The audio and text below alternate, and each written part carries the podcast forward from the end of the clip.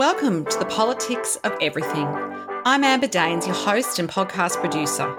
This is a half hour of power, podcast dropping every week where I unpack the politics of everything from money to motherhood, nutrition to narcissism, startups to secularism, the environment, quality, and much, much more. Our guests are seasoned in the field or topic of their choice, even if you've not heard of them yet. This is a non partisan show so while I love exploring varied views and get a buzz from a healthy debate of ideas, this is not a purely blue, white, green program. Please subscribe, tune in, and enjoy the politics of everything. Boundaries are a relatively new concept in modern life, and in reality, it means saying no to people, opportunities, or distractions that present themselves.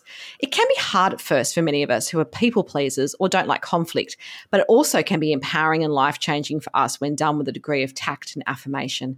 And my guest today is here to discuss the concept in more depth. Mel Kettle is an internationally recognised expert at fully connected leadership and communication. She's a trusted mentor to executives and leaders and a highly sought after speaker and trainer. And clients include leaders, teams, and organisations that want to achieve real connection and sustained engagement. After surviving the debilitating effects of work related loneliness, stress, and burnout in her late 20s, Mel believes self leadership is essential for creating real connection and sustained engagement. She has twice been recognised by leadersHum as one of the top 200 biggest voices in leadership, one of only seven Australians on the list. And she's author of two books the best selling Fully Connected and the Social Association. She's based in Queensland on the beautiful Sunshine Coast and she loves her work, her husband, and life in general. And I can't wait to chat to her today. So, welcome to the Politics of Everything, Mel. Oh, thanks so much, Amber. It's so good to be here.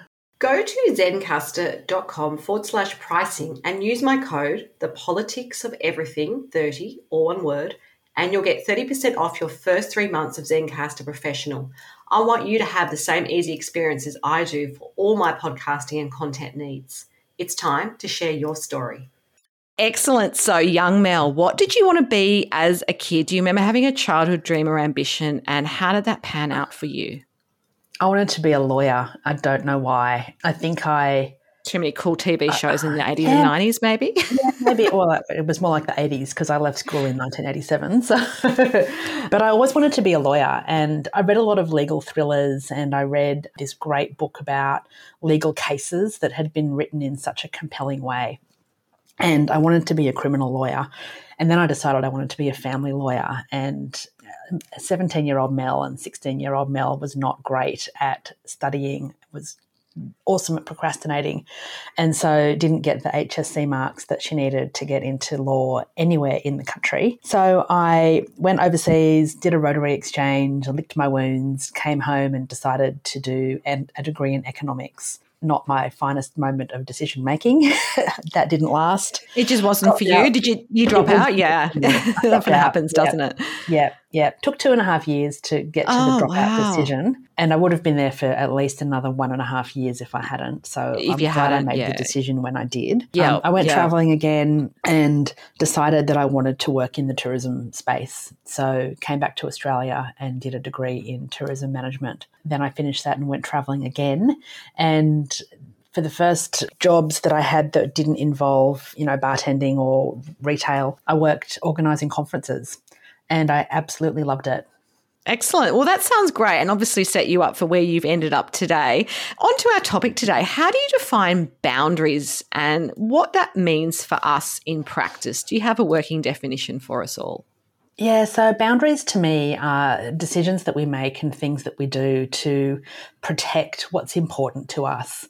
So, whether it's protecting our time, protecting our relationships, protecting our physical and mental health, it's decisions that we make so that we have more control over how we spend our time and who we spend it with, so that we can improve our lives and our health. And I like to describe boundaries as being like a fence, where you've got a fence around what is important to you and what you want to be doing, but it has a gate that you can open every now and then to let something else in or out. I love that. I think we can all kind of relate to that. And that's some, you know, beautiful kind of metaphor to kind of take us into this topic. Why do you think setting boundaries is both hard and important for our well-being and even our long-term success? Because I think sometimes we think boundaries are about the short term saying no to that invitation because you're you know you're overwhelmed and you just can't fit another thing in your plate but sometimes it's about long term boundaries i've learnt that in my business and my personal life as well how do you kind of navigate that i guess from your personal point of view and how do you advise other people yeah i think one of the things that really has struck me in more recent years is i didn't fully appreciate what boundaries were when I was younger. And uh, one of my one of the consequences of me running conferences and events is that I did a lot of work and worked in an organization where the pressure was enormous and I had big responsibilities. I had big budgets. I had a team of people to manage and I had responsibilities that I didn't really know how to leave at the door when I went home. And I also worked about 80 hours a week for the last year of my conference management life. And I did all those things because I didn't actually know that I could say no. And I didn't have a good understanding as to how to put boundaries in place that would protect my physical and emotional and mental health. And so I didn't. And so when you say, why do people find boundary setting difficult? I think that often people just don't know that they can set them. And so Absolutely. you don't know what you don't know. And if you haven't had good boundary setting role modeled for you while you've been growing up, then you often don't know that that is something that you can say no to or that you can have a different opinion about. Absolutely. Yeah, that's really interesting. Uh, just to touch on that point about age, I mean, I don't want to be too ageist and generational about that, although we all love generation wars from a, you know, polarizing point of view. What, what, do you think as you get older, you just get better at it too because you see the consequences of not of not setting them? I think that can be true sometimes. Um, I certainly know that's been true in my case because I suffered from overwhelm and exhaustion and burnout from not having good boundaries. And because I didn't have good boundaries, I had really terrible self care practices. In fact, I don't think I had any. And so it wasn't surprising that I crashed and burned. So for me, I've gotten better. I certainly look at a lot of my female friends in particular, and they are often not getting better at setting boundaries as they get older because they're so entrenched in wanting to do everything for everyone or believing that they need to do everything for everyone that they don't know how to step out of that. And they yeah. don't want to be that person who is seen as unsupportive, unhelpful, lazy, or selfish. And so they don't put boundaries to protect themselves. And a really good case in point is a client I had a couple of years ago was a woman in her mid 60s. She was she had achieved so many of her goals. She was really high in her career. She had beautiful family, but she was exhausted because she was doing everything for everyone. And that included volunteering on a number of committees and boards. And I said to her, it's a "What lot, can you get it? rid of?" It was it was an enormous amount. And I said, "What can you start to get rid of?" And she said, "Nothing. These people rely on me."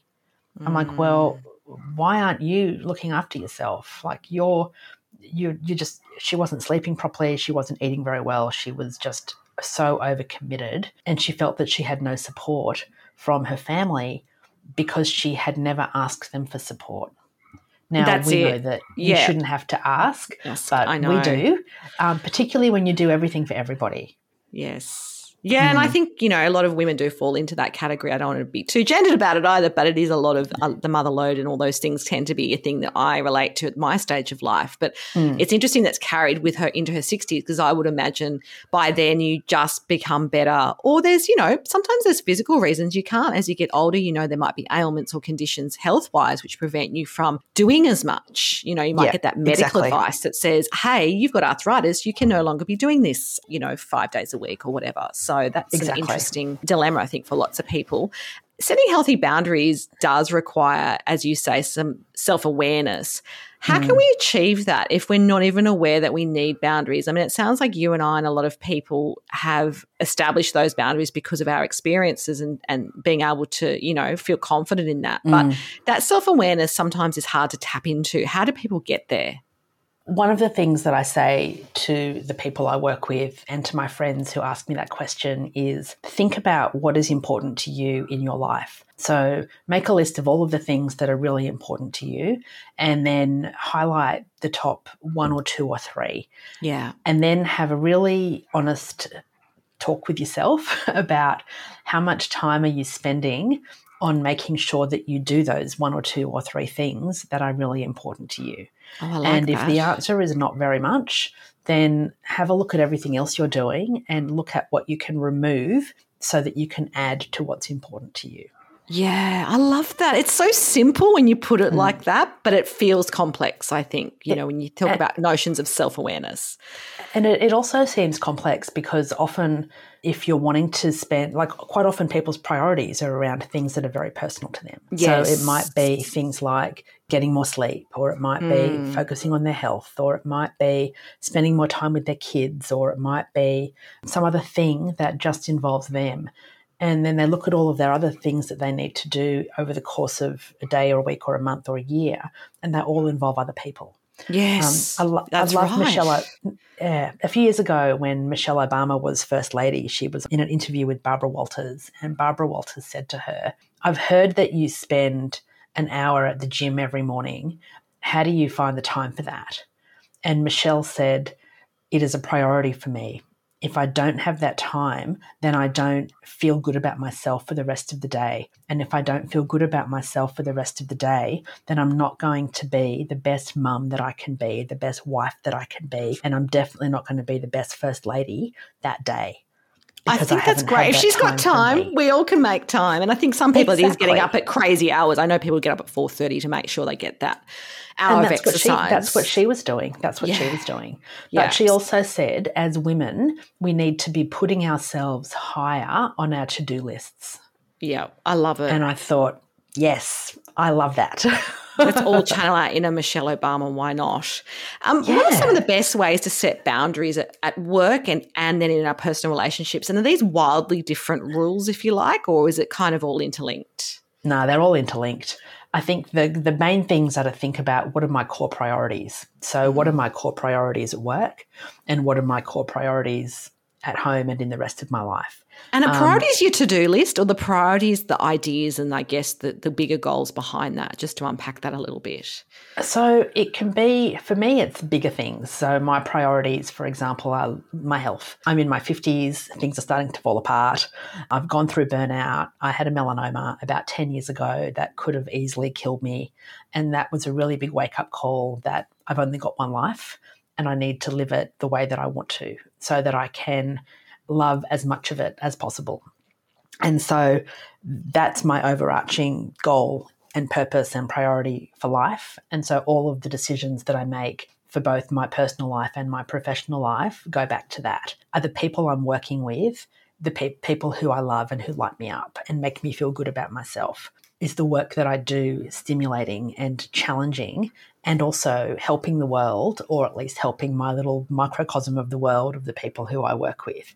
How do I spend my personal life? as an introvert, I know that if I don't get enough hours on my own over the course of the week, then I'm not going to be showing up with the energy that I need to project when I go out with family and friends or when I'm at work. And so all of those things feed into making how I make decisions and what I make decisions for, whether that's what time I go to bed, how much Netflix I watch, how much time I randomly scroll on Instagram on the couch, how many times I go to the beach for a walk over the course of a week, how many times, how many clients I take on at any given time. Oh, yeah, the big Um, one. yeah, if I mean, you, and you are in control of that. Like you're like me. You sort of, you know, you Yeah. work, work for yourself. You can dial it up and dial it down. But I Hmm. didn't know that initially. I always felt like all work was good work, if that makes sense. Oh, I hear you. I hear you. So I've been in business for 17 years, and for the first probably five years, I said yes to everything. Actually, no, for the first probably one year, I said yes to everything. And then I said yes to about 98% of things. And now I probably say yes to about 30% of things because a lot of people want me to do things that just don't fill me with joy yeah. or even give me a smidge of joy. and that includes, I think, working with great clients. I've worked that out over the years as well. Um, Yeah, you know, if you don't have a an alignment and values match and all those things, it's just not doesn't matter how much money they're giving you. It's not going to work. And I think it can Yeah. be really. They're the boundaries that you find difficult. I think when you run a business. Um, And they're particularly the boundaries that are hard when you're starting out and you don't know where that next piece of work is going to come from. I remember a few years ago, I got rid of a client and they were my main client and they gave me a lot of money to do not a lot of work, but it was soul destroying work. And I thought, I can't do this anymore. because it's starting to have a really detrimental impact on all aspects of my life, mm. including the energy that I'm projecting to attract the right kind of client. And so we had the hard conversation about how we would go our separate ways. And within not very many weeks, I had enough other really good work to replace the money that they were giving me. Yes. And I think yeah. that when you close a door for the right reasons, other doors open that make things better. But you don't know that, I think, at the time. And like we are in sort of more challenging economic times mm. than we have been. And so I'm always conscious of that as well that, um, you know, you've got to have boundaries, but you can't be arrogant in some of your decision making or kind of undermine your business and your, and I guess your financial goals as well. So I think, yeah, like oh, you say, absolutely. It's all about all of it kind of working uh, in a, in a way so that you're not naive about what that looks like. Exactly. And that's why I talk about boundaries as being like a fence, but there's a gate and you can open mm. the gate. Yeah. And there's been many times when I've made decisions based on money and I've had to open the gate for a period of time to, you know, be able to pay the mortgage. Exactly. And to be I mean, able to, you know, support the financial commitments that we've got. And so I feel that you people need to recognize that boundaries are absolutely brilliant and super important, but every now and then they need to be relaxed. Yeah, and being a bit flexible and agile. And like you mm. say, it could be a season where something is, you know, not necessarily where you want to be. But if you know big yeah. picture what you want to do and how, how to get yeah. there, I think that's okay as well. Because we can be very hard on ourselves and think it has to be all utopia all the time. But, oh, you know, exactly. life's not like that. But sometimes also, you know, we have boundaries around people. I've had yeah. people in my life who I have really, really strongly wished were not in my life. Mm. But mine are mainly mainly family members. I hope they're not. I was just going to say, but because we're related, yes, friends. It seems a bit easier these days to kind of go, nope, not for me. Yeah, but you know that because we're related, there's a time and a place where sometimes they have to be in my world and I try to make that for as minimal amount of time as possible. But sometimes you know, like the mother in law, or I mean, my mother in law is amazing, so she's not on the list of people I don't want to go and see. But I know a lot of people have issues, and and so then you need to work out how do I, what boundaries can I put around myself when I'm in the company of that person, mm. so I'm as protected as possible. And those boundaries might include things like I'm going to go to this family event, but I'm not going to stay for the three hours of the event. I'll stay for one. Yes. Or I'll go to this event and I'll say hello to this person, but I won't give them a hug and a kiss. I'll just, you know, say hello. Or I'll go to this event and I'll make sure that I don't sit near that person or that after I've done my polite hello, I spend my time with other people who I do, whose company I do enjoy. I like that. I think that's really practical. And that mm. can sort of be that halfway point, really, of like, I'm not saying completely no because I have to, to an extent, the obligation is part of family life, I think, sometimes. Yeah, and, um, it is. They're the hardest relationships to navigate, but also not at the expense of your, you know, your physical and mental well being. I've learned that, you know, toxic relationships yeah. in families are often the worst because they are yeah. the ones you feel like you can't escape from but it's not also it's even not only in the family. Like i look at some of the some places i've worked in the past have had individuals who have just made my skin crawl. Yes. And yet there's been times where we've we've had to be in meetings together or we've had to work together on a project. And so it's how do you what do you do to eh, walk away from that encounter with minimal impact on your mental health Exactly, the scaffolding you need to put yeah. around yourself as well. It's interesting. Just this this week, there's been a lot in the newspapers around Gen Z. So that tends to be that's the generation under the millennials, um, and obviously they're mm. the sort of you know mm. the young workforce, if you like. And they even had the boss of the Australian Federal Police saying in estimates recently that um, they need praise three times a day, and he finds finds it all a bit like, and you can't do a smiley emoji, otherwise they're offended. So it's an interesting kind of dilemma because we can look at that with a generational kind of, you know, mm. disparaging view, or you could go, well, maybe they're just more self aware and they're like, yeah, I don't really be patronized with a smiley face, or, you know, just how things mm. are perceived can be interesting, I think, in this boundary conversation as well. It, it can be. And I think that having an understanding of different generations is really important, particularly in the workplace. And, you know, with, with five generations in many workplaces these days, if we don't have a good understanding of what makes each generation tick, broadly speaking, it can be really difficult to navigate differences of opinion or commun- how we like to be communicated with or how we like to work and what leadership styles resonate with us. And so I think that as, you know, uh, it's so important to get that sense of how do I need to not necessarily modify my behavior, but how do I need to have a clearer understanding so that by understanding somebody better, I can I can get a better sense of why they do what they do and why they might say what they do and why they might behave in the way that they do, particularly when it's something that isn't what I would choose to do. Mm, um, that's a really healthy other, view on it, I think. And the other thing that I think is really important to remember with, particularly with Gen Z, there's neuroscience research that shows that, and this research is from 2005, and it looks at babies that were born, I think, between 2000 and 2002. Their brains were wired differently from birth. Mm. And so, if you're dealing with and working with and have children and people in your lives that were born in that those years, those years, and yes. presumably the subsequent years, their brains are going to be completely different to your brain that might have been born in 1970 or 1950. Yes. And also, I wondered that with the COVID generation, you know, like there'll be an impact on that as well, I think. Just absolutely will be. It, One of my clients rang me recently and said, um, Can you come and do a workshop for our student leaders they don't want to go into the office and their employers are really grappling with that and and mm. the students don't understand why they need to because they've just done the last 3 years of their high school and first year of university at home and it's gone fine and so why do they want to why do they now need to go into the office and be around people and have the inconvenience of commuting and putting on proper clothes and hair and makeup and all those things?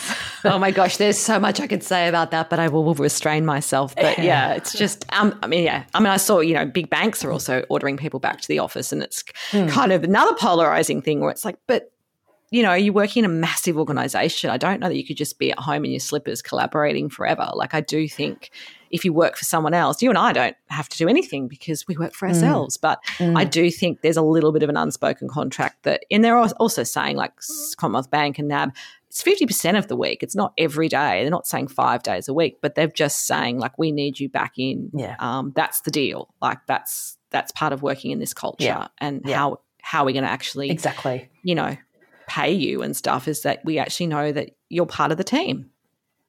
And the thing with banks, though, and my husband works for a retailer, so it's a similar challenge, is there's a large portion of the workforce that has to go into the office mm. because they have a people facing role and they can't do it from anywhere else. Yes. And particularly if you work in a branch. If you work um, in a um, branch, and, yeah. Or even like in a large team. I'm thinking, you know, yeah, comms yeah. teams. I mean, how are you going to get the best ideas mm. just on a Zoom? Mm. It's not going to happen.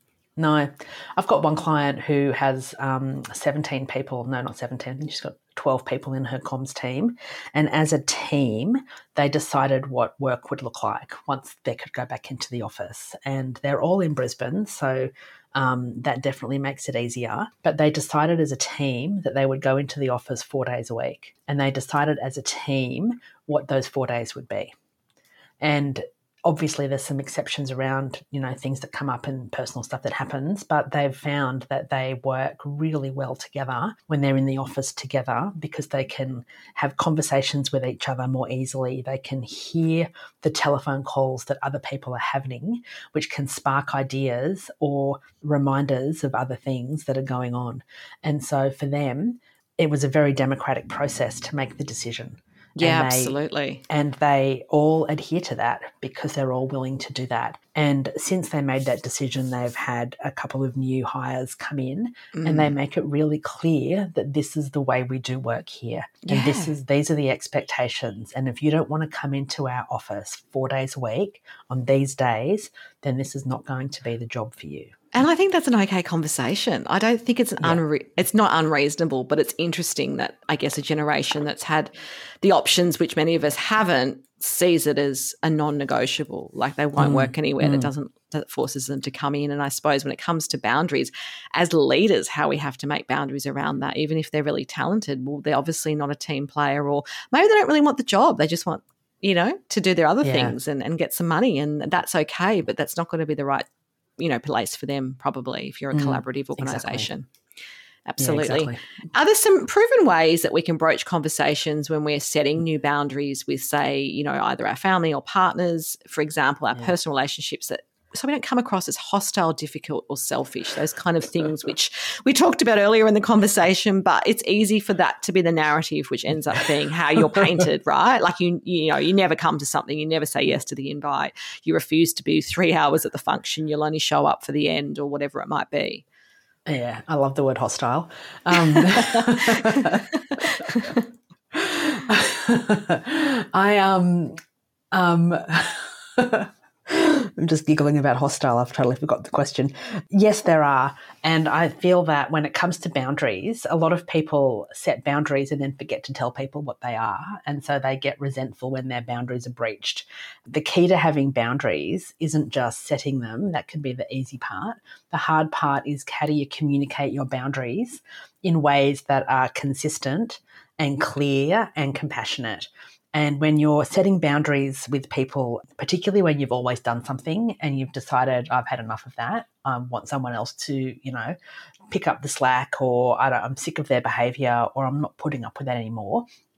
The, the, the trick and the challenge can be getting your message across in a way that's not going to have you labeled as difficult or or hostile or, or difficult or selfish, as you've yeah. said. Yeah. And people and, hear things differently. Do you know what I mean? You could oh, be saying do. it with they this do. kind of language that you feel like is not threatening, mm. but they all they're hearing is she's not coming, she hates me, you know, she's difficult. Yeah. Yeah. yeah. I think the, the best way to start communicating those things is by saying the word I. Mm. I need mm. this and I need that. And because of, and you know, it's like when you break up with someone, it's not you, it's me this is what I need right now in my life.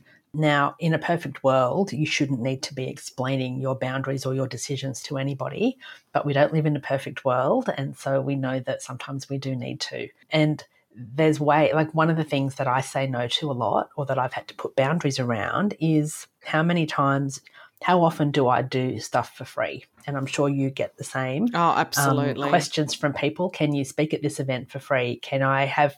Can I pick your brain for half an hour? Oh no! Can, can we have a coffee? coffee? yeah, no. Yeah, no. no.